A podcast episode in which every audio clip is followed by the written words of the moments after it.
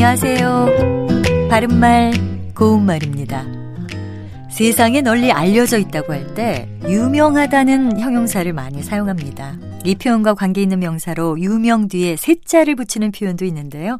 이것을 잘못 사는 경우가 꽤 많습니다. 유명세에 비해 실망스러운 제품이다. 그 드라마는 드라마 자체보다 배경음악으로 유명세를 탔다. 이런 것들이 그런 이해입니다. 여러분은 유명세라는 표현에서 마지막 음절의 한자는 무엇을 쓴다고 생각하시는지요? 아마 세력이란 뜻과 관계 있는 기세 세자로 생각하는 분들이 많지 않을까 싶은데요. 여기서는 세금 세자를 씁니다. 그리고 유명세라고 예사 소리로 발음하는 것을 많이 들을 수 있지만 유명세라고 된소리로 발음하는 것이 맞습니다.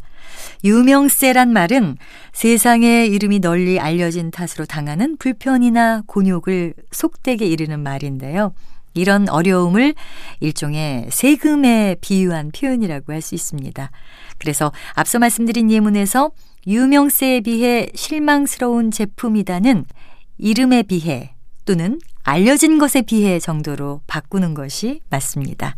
그리고 드라마 자체보다 배경음악으로 유명세를 탔다란 예문에서도 유명세를 탔다 대신에 유명해졌다 또는 인기를 얻었다 이 정도로 바꿔 말하는 것이 적절합니다. 바른말 고운말 아나운서 변희영이었습니다.